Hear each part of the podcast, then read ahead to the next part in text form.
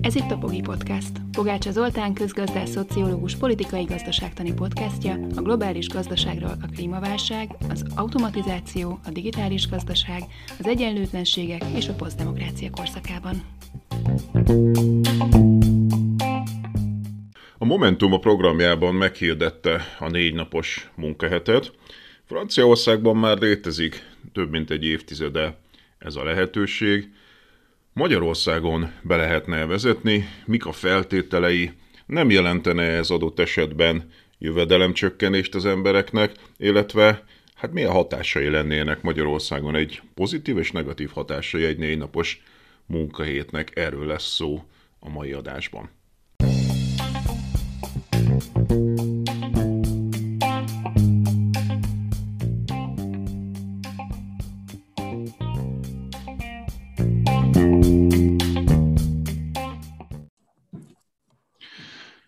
Témánk tehát a négy napos munkahét lehetősége, e, és ehhez a beszélgető partnerem I. és Márton, a Momentum közgazdásza. Köszönöm szépen, Marci, hogy elvállaltad ezt a beszélgetést. Köszönöm, üdvözlök mindenkit.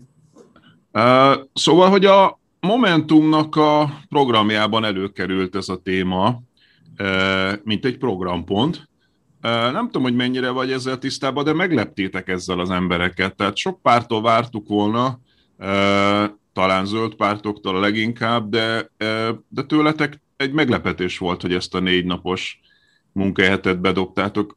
Ezt te is így érzed, hogy, hogy, hogy számítottál arra, hogy ez meglepetésként fogja érni az embereket?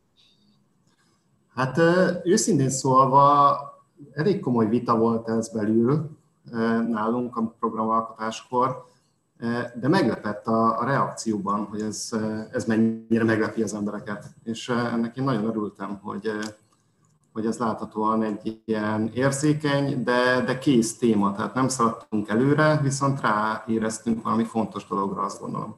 Uh-huh. És, inkább, és inkább pozitív, vagy inkább negatív reakciókat kaptatok erre?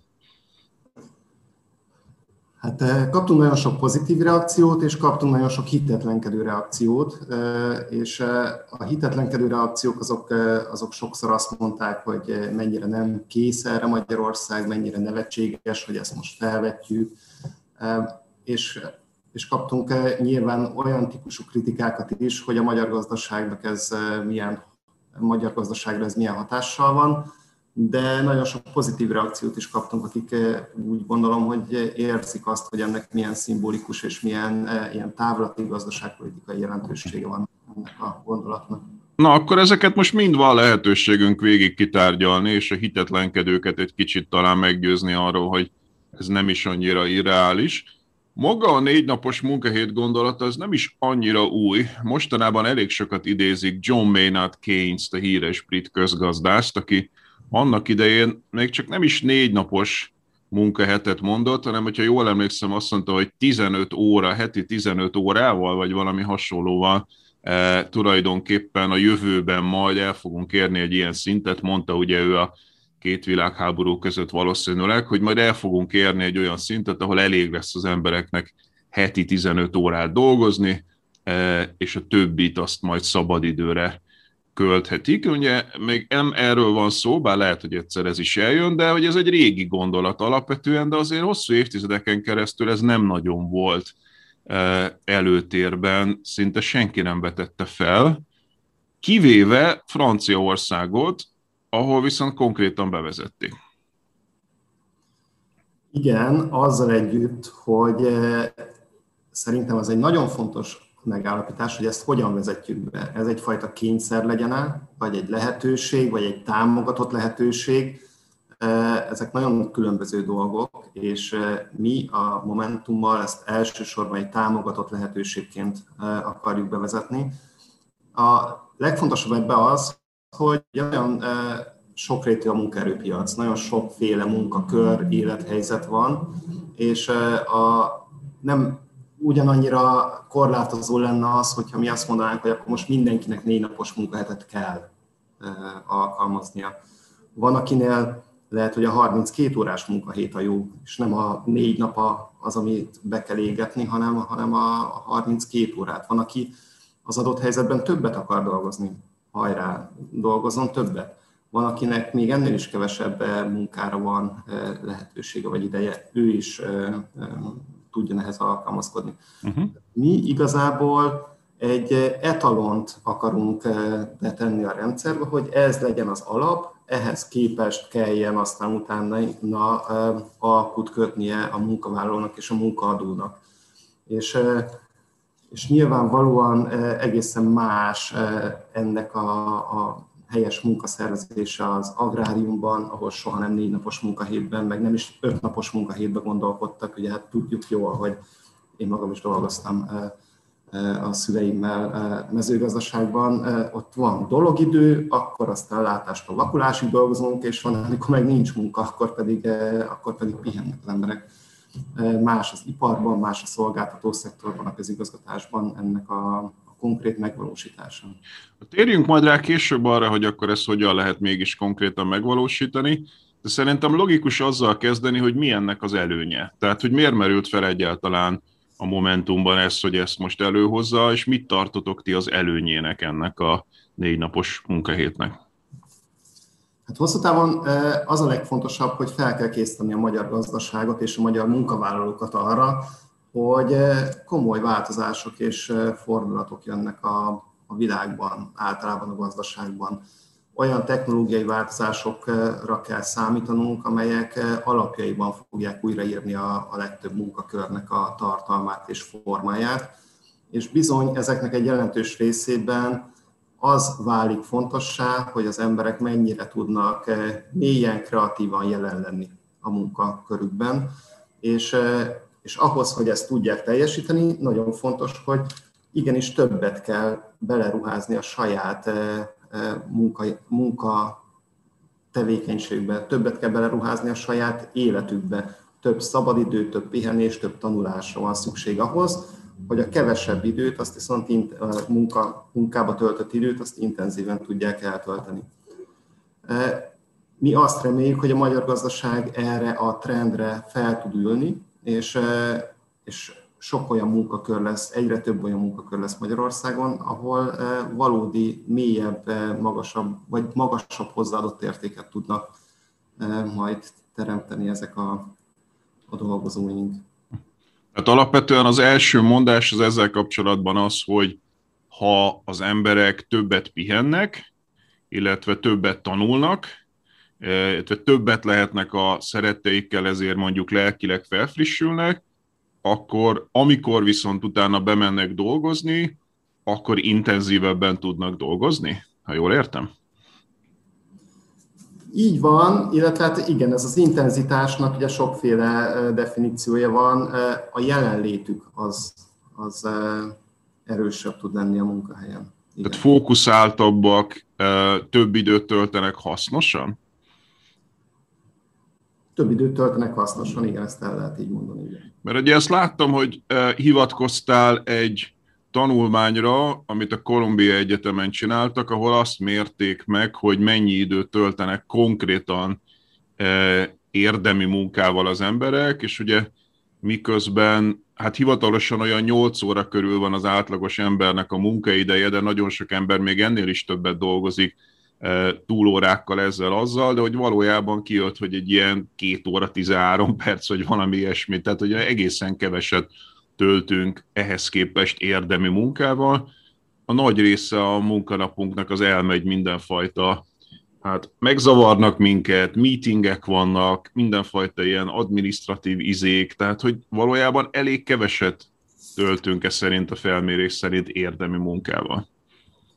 Ez így van, és ugye egy ilyen átállásnak van nagyon sok következménye. Például az, hogy hogyan kell a munkaidőt jobban megszervezni. És ez nagyon nagy kívás lesz a, a munkaadók számára is, mert jelenleg nagyon sok munkakörben tényleg az időnek a jelentős részét felesleges dolgok viszik el elviszik a rosszul szervezett értekezletek, elviszik a bürokráciák, elviszik az administratív feladatok, elviszik a, a mindenféle ilyen felesleges surlódások, amik a munkával együtt járnak.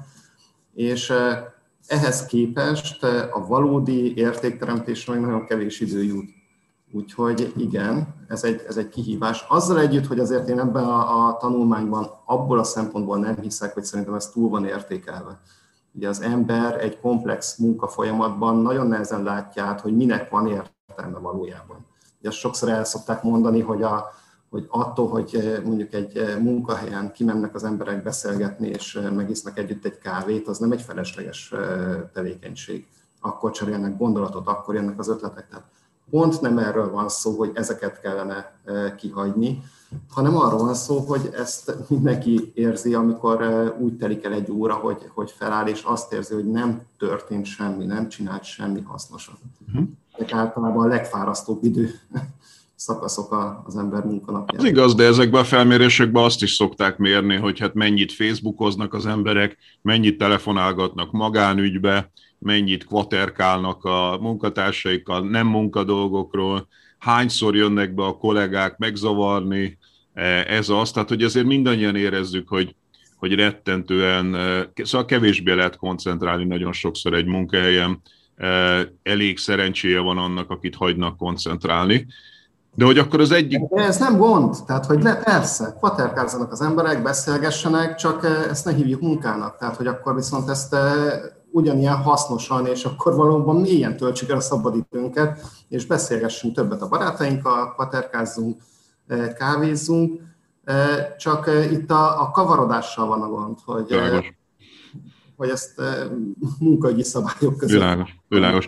Tehát, hogy amikor dolgozunk, dolgozunk mélyebben, intenzívebben, egyébként meg legyen több szabadidőnk, azt meg töltsük a barátainkkal, a szeretteinkkel, feltöltődéssel, pihenéssel, tanulással. Oké, okay, ez az egyik.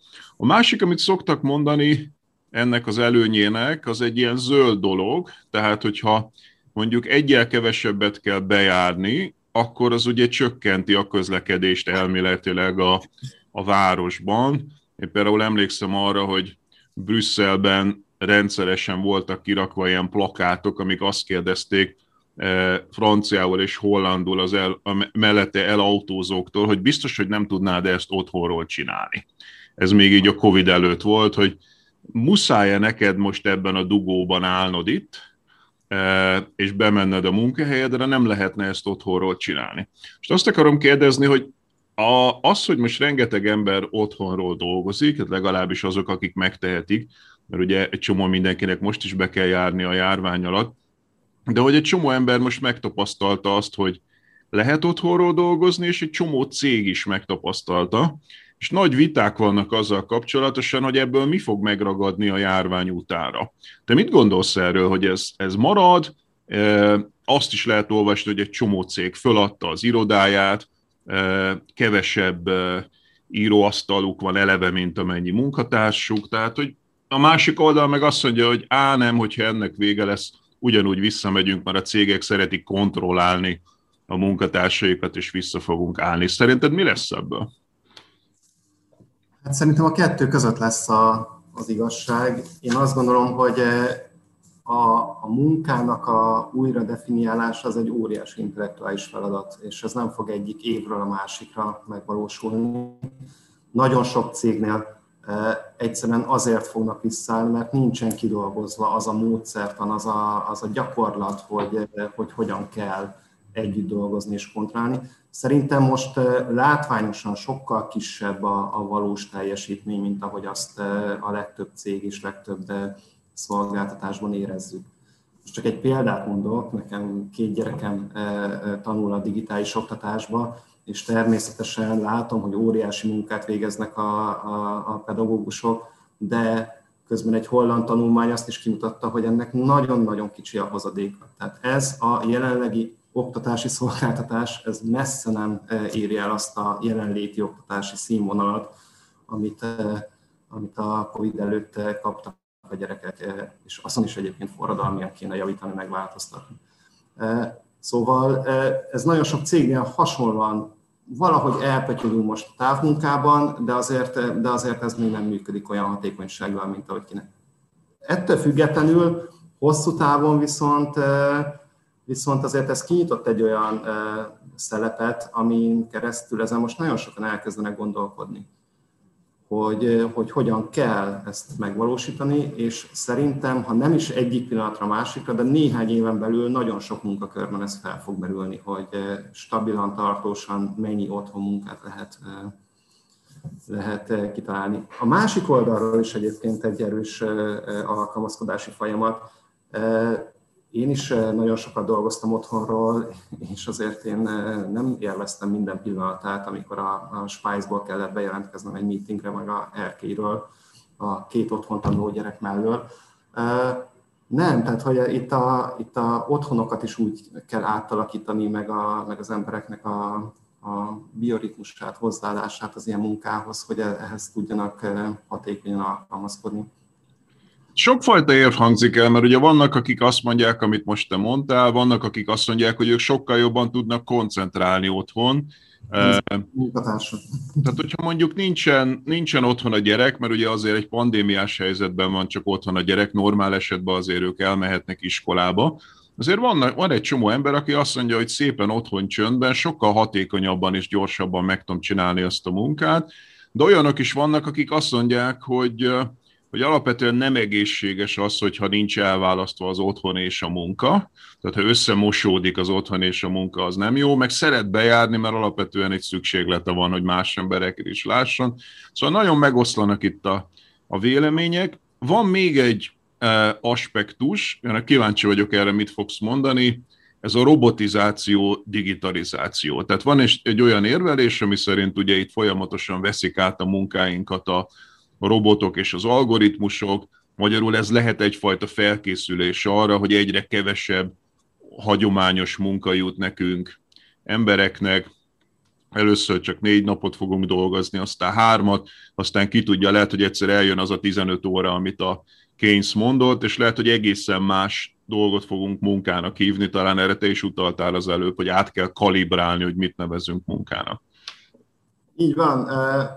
Ugye ez egy Érdekes beszélgetésem volt az egyik eh, mm, alapszervezetünk tagjával, aki eh, Csongrád, Csongrád Bokrosi állat eredelgyártóban dolgozik, és akkor eh, felvetette, hogy hát most robotokat fognak telepíteni a, a, az üzembe állítólag, és hogy ehhez hogy kapcsolódik a négy napos munkahét. Hát képzeljük el a szituációt, dolgoznak pár százan abban az üzembe, elhozzák a robotokat, Ugye két eh, verzió lehetséges, elküldik az emberek felét mondjuk, mert hogy a robotokat, eh, robotok kiváltják a munkájukat, vagy pedig ezek eh, az emberek kevesebbet dolgoznak, de ugye hatékonyabban, tehát a robotok révén több terméket állítanak elő, de ebből a munkavállalók is részesednek azáltal, hogy, hogy mm, kevesebb munkáért, de ugyanannyi vagy akár nagyobb bért kapnak.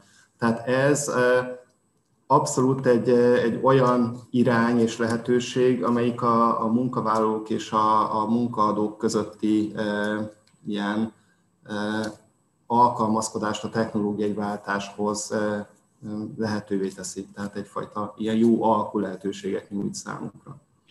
Ugyanakkor egy másik érv az szokott lenni, hogy azért kell négy napos munkahét, mert így meg lehet osztani a munkát, tehát olyan országokban, ahol alapvetően magas a munkanélküliség, ott ugye az az érv szokott elhangozni, hogy hogy azok az emberek, akiknek ma nincs munkájuk, azok most munkához juthatnak, hiszen tulajdonképpen van, van egy csomó munkakör, ahol folyamatosan be kell tölteni, és akkor én csak négy napot dolgozok, de ezzel egy napnyi munkát azt átadok valaki másnak, magyarul több embernek lesz, de kevesebb munkája. De ez Magyarország esetében nem annyira tűnik nagyon. nekem. Nagyon, nagyon, nagyon. Hát Magyarországon munkerő hiány volt a Covid előtt, és eh, amikor a programunkban egyébként például benne van az, hogy mi radikálisan szeretnénk digitalizálni az államigazgatást, és eh, sokkal eh, hatékonyabb államigazgatást szeretnénk felépíteni, akkor emögött azért az is ott van, hogy akkor hogyan fogunk ennyi embert foglalkoztatni. Ugye a jelenlegi magyar munkaerőpiacnak a harmadát az államigazgatás foglalkoztatja. Az a válaszunk, hogy szeretnénk kihúzni az állami szolgáltatásoknak a rendelkezésre állását. Miért van az, hogy ma Magyarországon, hogyha te el akarsz intézni egy állami ügyet, akkor ki kell venned egy szabadnapot. Hogy munkaidőben vannak nyitva a hivatalok. Nem, a hivatalok legyenek nyitva héttől este hétig, legyenek nyitva akár szombaton is, Ehhez viszont ugye azt akarjuk mondani, hogy 32 órában dolgozzanak az állami hivatalokban az emberek, és akkor viszont több embert, több turnusba tudunk foglalkoztatni. És ezáltal munkába tudjuk tartani azokat az embereket, akik digitalizáció alapján elvesztenék a munkájukat. Tehát abszolút ez a, ez a technológiai hatékonyságnak a munka szervezéssel való összehangolásának az egyik eszköze az, hogy rugalmasabb, de rövidebb munkaidőt tudjunk meghatározni. Egyébként, amit mondasz, az, az egyfajta ilyen kommunikációs veszély is, mert pont egy válság időszakában ennek pont a hátrányait érzik sokszor az emberek. Amikor Magyarországon is több olyan cégről hallottunk, ahol azt mondták, hogy akkor most mindenki csak, nem tudom, hat órába dolgozik, és annyi bért is kap. Nyilván nem ez a cél, bár azzal együtt ez egy jó ilyen pufferelési lehetőség, amikor ilyen rövid távú hirtelen válságok vannak, hogy ne kelljen elküldeni embereket. Na ez lett volna a következő kérdésem alapvetően. Ugye azt láttam a reakciókban is, hogy nagyon sokan attól félnek, hogy hát ugye most öt napos munkahéten keresek nagyon keveset, alig tudok belőle megélni, vagy egyáltalán nem, nem tudom fizetni a számláimat, és akkor közben ugye itt meg egy nappal csökkenteni akarják a munkahetemet, akkor ugye egy ötödével kevesebbet fogok keresni, akkor még kevésbé fogok megélni. Ez a félelem ott van az emberekben. Abszolút ott van, de hát erről szól az, hogy mi egyszerűen a munkavállalók és a munkaadók közötti alkut akarjuk befolyásolni. Azt mondjuk, hogy legyen az etalon a négy napos munkahét, vagy 32 órás, és onnantól kezdve viszont kelljen közös megegyezést hozni a túlóráról. Mi nem akarjuk azt mondani, hogy nem lehet többet dolgozni, csak azt fizessék ki túlórában. Tehát ez egyfajta válasz arra a jelenleg rabszolgatörvénynek hívott munkaszabályozásra, ami ugye egyoldalúvá teszi a, a túlórának a kiosztását. És azt mondják, hogy 250 vagy 400 órát azt a munkavállaló vagy a munkaadó az túlórában előírhat. Nem, tehát hogy a túlórát azt viszont pluszba kelljen megfizetni a, a munkavállaló, vagy a munkaadónak természetesen. Uh-huh. Tehát akkor itt az a mondás, hogy a, az alap munkahét az négy napos, és hogyha egy ötödik nap is benne akarja tartani a, az alkalmazottait a cég, akkor azt túlóraként fizesse meg. Így van. Vagy vegyen fel több embert, és foglalkoztasson. Uh, uh-huh. Ez egy, ez egy racionális eh, gondolkodást igényel a, a munkaadótól, megéri egy plusz embert betanítani, beszervezni a munkafolyamatba, vagy azt mondja, hogy nem, a már betanított, beszervezett embertől vár el többet, akkor viszont annak többletfizetést kell adni, és nyilván eh, magasabb óradíjat is, tehát hogy az alapdíjhoz képest a túlórának magasabb eh, fizetéssel kell járnia. Na most megnéztem közben, hogy ki mennyit dolgozik, és hál' Istennek az Eurostatban vannak erre adatok, vagy hát legalábbis ugye hivatalos adatok, mert azért nekem bennem van egy adag szkepszis azzal kapcsolatban, hogy a rettentően sok fekete munka miatt, meg szürke munka miatt ezek az adatok mennyire megbízhatóak, de az Eurostat azt mondja, hogy a legtöbbet a görögök dolgoznak, a sokszor lustának kikiáltott görögök, azok 44,2 órát dolgoznak, e, aztán második helyen a britek és az osztrákok vannak 42,5-tel, még fölötte vannak az EU-s átlagnak a ciprusiak, a csehek, a szlovének, a lengyelek, a portugálok és a máltaiak. Az EU-s átlag az olyan 41,2 környékén van. Magyarország az EU átlagnál kevesebbet dolgozik, 40,5-tel, és hát a legalján Dánia van 38,5 órával. Na most, hogyha egy pillanatra azt feltételezzük, hogy ezek megbízható adatok, és mondom, e, simán lehet, hogy ebben nincs benne egy csomó fekete és szürke túlóra, e, és főleg Kelet-Európában, mert ez egy Nyugat-Európában, meg Észak-Európában ez kevésbé jellemző, de valószínűleg a kelet-európaiakra azért rárakhatunk még egy adagot.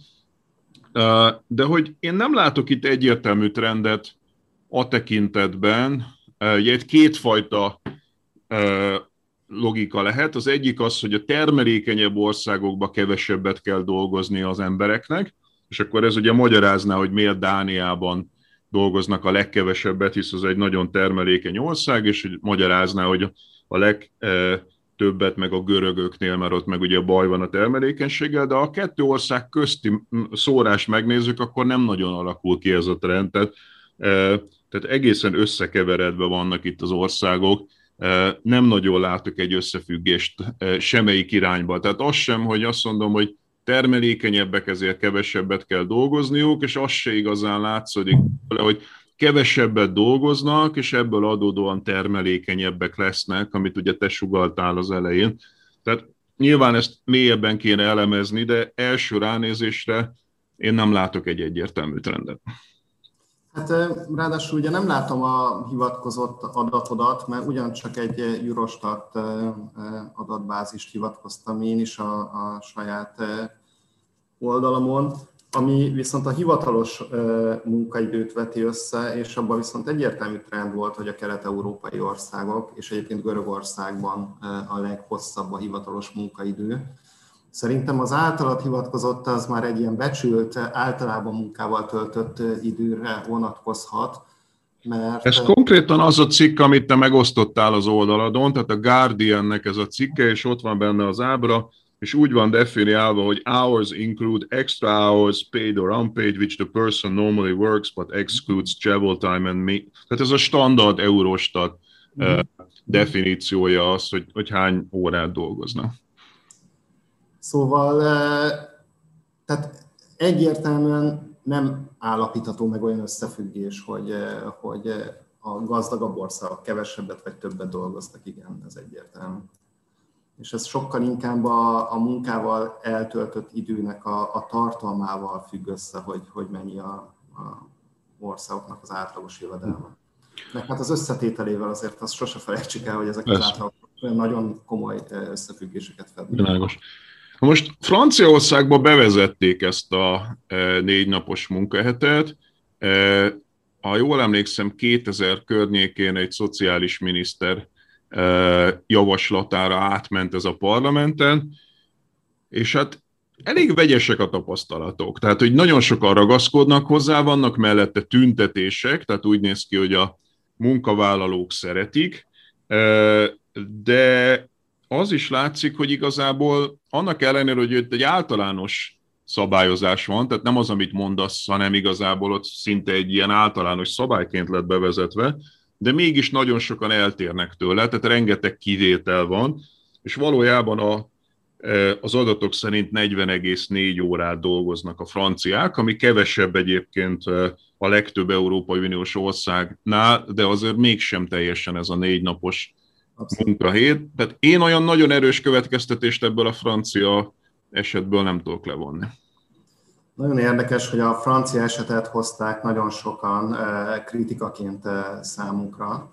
Eh, nagy neves közgazdászok is ezzel kerestek meg, hogy hát a franciák bevezették, és lám-lám, a francia gazdaság minden baja emiatt van, amit egész egyértelműen lehet cáfolni, hogy nem mint ahogy egyébként olyan nagyon nagy hatása sem volt ennek az erőszakos bevezetésnek, mint ahogy látjuk.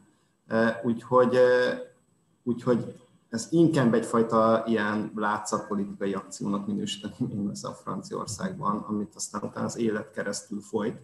Ehhez képest mi azt szeretnénk, hogy a, a, az életet próbáljuk lemodellezni, és azt mondani, hogy lehetőséget teremtsünk, és és az államnak nagyon sok eszköze van egyébként arra, hogy, hogy az ilyen típusú etalonokat erősítse. Uh-huh. Ugye, erről már beszéltünk, hogy az államigazgatás teszi ki a magyar munkapiacnak a majdnem harmadát. Uh-huh. Ugye lehet támogatásokat adni, ez most egy új, a Guardian cikk is egy ilyen spanyol próbálkozásról számol be. Lehet azt mondani, hogy, hogy ez egyfajta ilyen verbális kommunikációs iránymutatása a munkaerőpiac számára. Szóval nagyon sok olyan konkrét csatorna van, amin keresztül lehet hatni a gazdaságra. Én legkevésbé egyébként abba hiszek, amikor a, a egyik miniszter nagy hangon bejelenti, és aztán beleírja a törvénybe, vagy akkor mostantól négy napos munkahét. Világos. Én ezt felvetettem a francia barátaimnak, meg a Franciaországot jól ismerő magyar barátaimnak ezt a francia esetet készülvén erre a beszélgetésre, és ők azt mondták, hogy hát Franciaországban iszonyatosan nagyra értékelik a szabadidőt, amit az is mutatja, hogy nagyon hosszú ebédidőket tartanak például, tényleg rendes, valódi ételeket esznek, és elmennek egy-másfél órás ebédelésekre, de hogy megtehetik, mert ott relatíve magas a, a, a bér, amúgy meg az életminőség, és hogy a, a kutatások viszont azt mondják, hogy a magyarok nagyon szeretnek túlórázni. Tehát annak ellenére, hogy ugye a rabszolgatörvény meg minden, de hogy Valószínűleg azért, mert egyszerűen nem keresnek eleget. Tehát annyira kevés a bérük, és annyira nem tudnak belőle megélni, hogy előszeretettel vállalnak túlórákat még most is a magyarok. Tehát én nagyon el tudom kézelni azt, hogy ha ez egy olyan szabályként lenne bevezetve, ahogy mondod, hogy hát inkább egy iránymutatás, akkor nagyon sok munkahelyen, eleve ugye nagyon kevés helyen van szakszervezet, ahol ezt, ami ezt igazából le tudná tárgyalni egy kollektív megállapodás formájában, de hogy még ott is talán a munkavállalók nagy része inkább amellett lenne, hogy, eh, hogy dolgozhassanak minél többet és kereshessenek még egy órával többet, még egy órával többet. Erről mit gondolsz? Azt gondolom, hogy eh, jogos az a felvetésed, nagyon mélyen beépült a magyar társadalomba az a fajta önkizsákmányolásra alapuló gazdasági modell, amit igazából a Kádár rendszer eh, épített be, ahol gyakorlatilag mindenkinek kettő állása volt.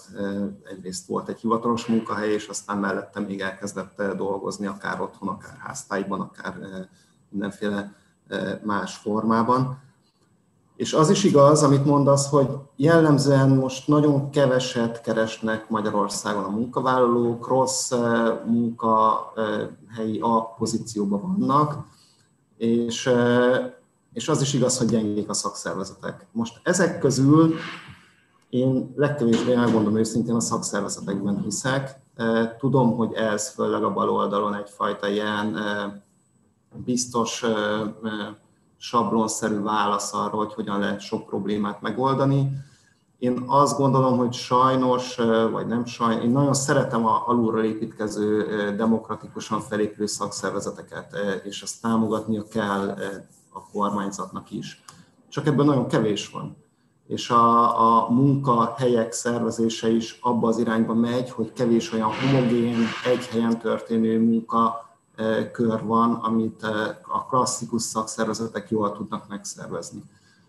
Én sokkal inkább azt gondolom, hogy addig is, amíg egy ilyen szép szakszervezet egyszerűen az államnak a munka törvénykönyvével, a munka általános munkaszabályzásával kell helyzetbe hozni a, a munkavállalókat a munkadóval szemben, e, és e, segíteni azt, hogy jó alapokat tudjon kötni. Plusz a másik meg, hogy e, alapvetően az oldja meg ezeket a dolgokat, hogyha van választási lehetősége a munkavállalónak.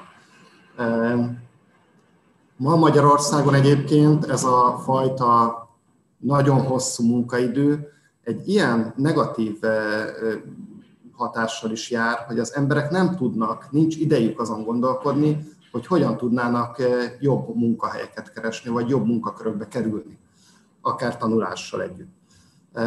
Szerintem az egy nagyon fontos dolog, hogy meg kell adni a lehetőségét a munkavállalóknak azon, arra, hogy, hogy tudjanak ezzel foglalkozni, hogyan tudják az életüket értelmesebben tölteni. És, és például egy másik programpontja Momentumnak, amikor azt mondjuk, hogy, hogy egy életközepi szabadságot kell tudnia biztosítani az állami ellátórendszereknek, az erről is szól. Az embernek néha le kell tudnia ülnie, és át kell tudnia gondolni, hogy mi más tudna még csinálni, más, jobb helyen tudna dolgozni. Ezek alapvetően azért inkább egy ilyen középosztályi fehér galléros millióben működnek érzésem szerint, tehát amikor azt mondjuk, hogy... Erre azt tudom mondani, hogy Ózdó Mozdárbe egy 800 főt foglalkoztató cég, és mit tudunk csinálni ezzel a problémával? Nekem az első válaszom az, hogy, hogy az a botrány, hogy eh, Ózdról másfél óra bejutni a legközelebbi megyeszékhelyre, ami 47 kilométerre van. Azt kell mondani, hogy eh, miközben Magyarország írdatlan pénzeket költ el vidékfejlesztésre, e, úthálózatra, vasúthálózatra, mindenféle komolyabb koncepció nélkül. Erre én azt mondom, hogy mondjuk azt, hogy újra húzalozzuk az országot, és ne legyen olyan település, ahonnan 40 perc alatt nem lehet beérni egy megyeszékhelyre. Persze. Én ezt, nem, én ezt nem kritikaként mondtam, mert alapvetően az is jót tesz egyébként, hogyha középosztálybeli és fehér galéros munkahelyeknél van lehetőségük az embereknek időnként egy kicsit kevesebbet dolgozni, és, és, és átgondolni az életüket, vagy pihenni, vagy tanulni, tehát ez teljesen rendben van. Csak látni kell, hogy valószínűleg a kék galérosoknál ezt nehezebben tudják megoldani. Ők valószínűleg nem önkizsákmányolnak, vagy illetve önkizsákmányolnak, de nem döntésből, hanem alapvetően kényszerből, tehát annyira alacsonyak a bérek, hogy nem tudnak nagyon más csinálni. A szakszervezetek az egy hosszú és bonyolult téma, de, de egyébként én azt látom, hogy a magának a Momentumnak a programja is egyébként egy csomó pozitívumot tartalmaz a szakszervezet. Például az, hogy a rabszolgatörvényt a Momentum programja visszacsinálná, ez azt gondolom, hogy egy pozitív dolog. És hát ugye azért nemzetközileg az látszik, hogy ott lépnek be nagyon erősen a szakszervezetekbe az emberek, nagyon nagy számban, ahol ezeknek a szakszervezeteknek erős jogosítványai vannak. Tehát mondjuk a skandináv országokban nagyon erős jogosítványai vannak, ott nagyon sokan tagok, Magyarországon meg nagyon gyengék a jogosítványok, és nem nagyon látják az emberek, hogy miért érnének belépni. Hogy ugye az Egyesült Államokat szokták példának hozni, ahol a New Deal idején a, a Wagner féle törvény, a Wagner Act eh, nagyon megerősítette a szakszervezeti jogosítványokat, és hirtelen nagyon megnőtt a szakszervezeti tagok száma. Aztán amikor ugye a 80-as években a régenék kicsinálták a szakszervezeteket, akkor meg lecsökkent megint a szakszervezeti tagok száma, tehát azért az állam nagyon sokat tud tenni annak érdekében, hogy megérje szakszervezeti tagnak lenni, hogyha ha segíti a szakszervezeteket, tehát az, hogy mondjuk most mit tudom én, Dunaújvárosban, vagy e, a Suzuki-nál, Esztergomban a magyar állam nem lép oda, és nem mondja azt, hogy e, Ácsi, mi itt a magyar munkavállalókat is képviseljük, az szerintem botrányos. Ennél a két példánál abszolút adekvát egy, egy szakszervezeti forma. Azt mondom, hogy jelenleg például a szolgáltató szektorban ott nem tud szakszervezeteket létrehozni. A kis középvállalkozások szintjén nem tud szakszervezeteket létrehozni, és ugyanakkor ezek a problémák ezek ott is felmerülnek, és ott pedig az államnak egy általános munkaszabályozási válaszsal kell tudnia belépni ebbe a viszonyba. Most ha már az állam szerepénél vagyunk, ugye én nem vagyok ellen az aktív államnak, de hogy Ugye a Momentum egy liberális párt, és a liberális pártok szavazói általában inkább a passzív államot szokták preferálni. Tehát mi a válaszod arra, hogyha valaki mondjuk liberális szavazóként azt mondja, hogy hát ebben ne nagyon nyúljon bele az állam, ebbe se.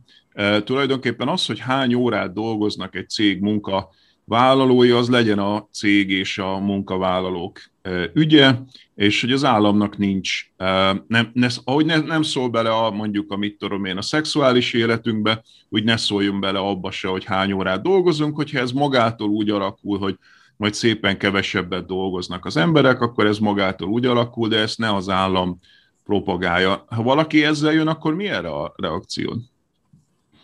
Hát rögtön az elején én nem húznám bele azt abban a momentumot, hogy ez liberális párt vagy nem liberális párt. Én azt gondolom, hogy Magyarországon ez egy nagyon destruktív vita, ez a címke háború.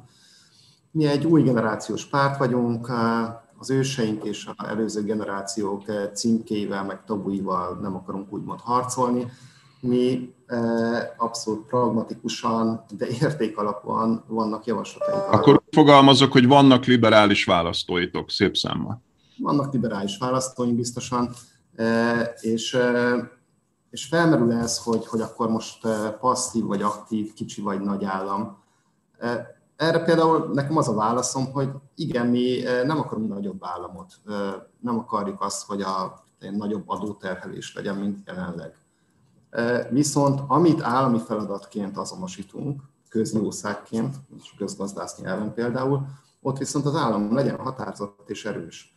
És a, az egyik ilyen közjószág az, hogy a, a szabad e, e, piaci szereplőknek, az alkuinak a keretét meg kell határozni. Tehát nem nulláról kell szerződéseket kötni embereknek, hanem, hanem meg van határozva az, hogy, hogy mik az etalonok, mik a munkaügyi szabályok, és ahhoz képest el lehet térni közös megegyezés alapján. Uh-huh. Szóval ez egy rendkívül liberális hozzáállás. Uh-huh.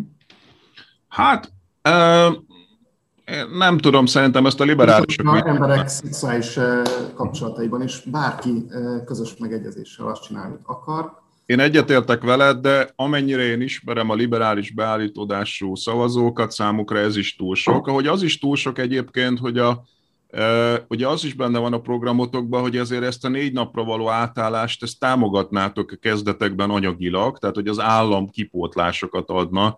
Na ez szerintem kifejezetten zavarna egy liberális szavazót. Én azt gondolom, hogy jelenleg nagyon sok olyan állami támogatás van, aminek nincsen valódi közösségi haszna. Sajnos azt gondolom, hogy a, a Európai Uniós pénzek jelentős részét úgy költi el Magyarország, hogy annak valódi közösségi hasznosulása nincsen. És ez nagyon rossz. Ehhez képest viszont egy államnak kifejezetten érdemes okosan átgondolni azt, hogy mi az, amiben érdemes befektetnie. És hogyha azt látja, hogy egy munkahelyen a négy napos munkahéttel hatékonyabb, jobb eh, eh, munka alakulhat ki, eh, több hozzáadott érték fog megvalósulni, akkor azt érdemes az államnak támogatni. Jelenleg például rengeteg külföldi tőkét vonzunk Magyarországra úgy, hogy annak valós hozzáadott értéke a magyar gazdasághoz nincsen. Sőt, sokszor még negatív értéket termelnek, azáltal, hogy tönkretesznek már itt működő gazdasági társaságokat beruházásokat támogatunk, miközben a beruházásnak önmagának semmi, semmi értéket nem termel. Tehát az, hogy idehozunk egy eh, Németországban legyártott gépsort, amit bármikor tovább lehet rakni eh, Ukrajnába, annak eh, látványos beruházásnak tűnik első pillanatra, de semmi hozzáadott értéke nincs a magyar társadalomhoz, meg a magyar gazdasághoz. Ehhez képest hozzáadott értéket kell támogatni, mennyi munkabért termelünk meg Magyarországon, mennyi eh, eh, eh, tovagyűrűző hatást, beszállítói munkát generálunk, ezeket érdemes támogatni. Ugyanez van a négy napos munkahéttel. Hogyha nekem bebizonyítja egy cég, hogy azáltal több bért és több hozzáadott értéket tud termelni, hogyha áttel egy ilyen munkarendre, akkor azt miért ne érné meg támogatni a magyar államnak? Világos. Még egy utolsó... A program egyébként pont erről szól nem azt mondja, hogy bevezetjük, azt mondja, hogy létrehozunk egy alapot, erre lehet pályázni a cégeknek, és aztán, hogyha ezeket a pályázatokat elbírálja az állam, akkor azt mondja, hogy kipótolja rövid távon az első évben 100%-kal a kieső munkaidő, és aztán utána egy, egy csökkenő arányba, és azt mondja, hogy ha három év alatt te képes vagy négy napos munkahétben többet fizetni a munkavállalódnak, mint, mint korábban az öt naposnál, akkor ezt az átmenetet finanszírozom meg. Világos. Ez egy nagyon egy, hatékonyságpárti. Egy utolsó kérdést engedj meg. Ugye az is egy kritika elég régen már a magyar munkapiacsal kapcsolatban, hogy nem igazán elterjedt a részmunkaidő. Tehát Nyugat-Európában egy csomó mindenki nem akar, nem tud 8 órás munkanapban dolgozni, kismamákat szokták, fogyatékkal élőket, vagy egyszerűen valaki kevesebbet is akar dolgozni, idősebb munkavállalók, sok, sok oka lehet erre, és hogy ez Magyarországon nagyon-nagyon nem elterjedt, míg mondjuk Hollandia egy ellenpélda, ahol meg nagyon. Tehát nem lehet-e az, hogy az igazi lehetőség az lenne, hogy ha nem négy napot dolgoznának az emberek, hanem öt napot, mint most, csak mondjuk rövidebb munkanapokat adott esetben, vagy ez belefér-e a ti koncepciótokba?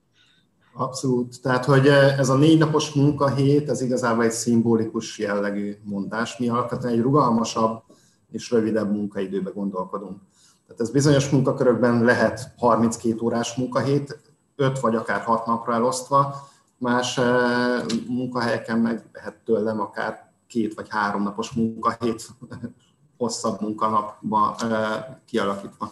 A részmunkaidővel kapcsolatban egyébként eh, én azt gondolom, hogy, eh, hogy nagyon sok állami szabályozás ez ellen szól. miközben a szavakban támogatjuk, meg akár anyagilag is támogatjuk, hogy legyen több részmunkaidő, és szerintem van is igény részmunkaidőre, pont azokban, amiket te is mondtál, de például a nyugdíj szabályozás nagyon ez ellen szól.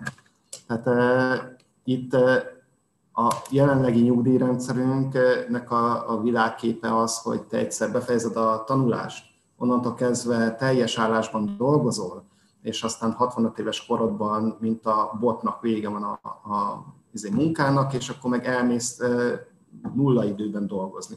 Ez a legkártékonyabb dolog. Az embernek nem ilyen típusú váltásokra van szüksége.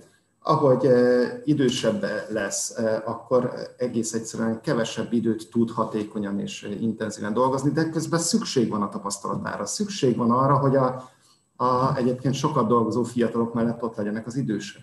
Uh-huh. És egy, egy ilyen e, e, folyamatosabb átmenetté kell tudni tenni a, a nyugdíj e, időszakát, de ezt jelenleg nem ösztönz egyáltalán a nyugdíjrendszerünk. Nem, nem számoljuk el ennek a, a hozadékát. Világos. Ugyanúgy a, rengeteg munkát végeznek az emberek a családjukban, tápolják a szüleiket, nevelik a gyerekeiket, az élet szakaszunknak egy csomó időszakában egyszerűen nem fér bele a 40 órás munkahét. A rövidebb meg beleférne. Csak a jelenlegi munkahelyek ezt nem tudják kezelni. És ezért eh, lenne fontos az, hogy legyen egy eh, lehetőség a négy napos munkahétre, aki ennél többet akar, azt tudjon erről, ettől eltérni, viszont, viszont a lehetőség az legyen meg, és be tudjanak lépni a részmunkaidő Világos, köszönöm. Van-e olyan ezzel a témával kapcsolatosan, amire nem kérdeztem rá, de szerinted még fontos lenne elmondani? Uh, nem, én azt gondolom, hogy, hogy teljes körű voltál. Jó, akkor, akkor köszönöm szépen ezt a beszélgetést. A Momentum négy napos munkahét javaslatáról beszélgettem I. és Mártonnal, a Momentum gazdaságpolitikusával. Köszönöm szépen! Köszönöm!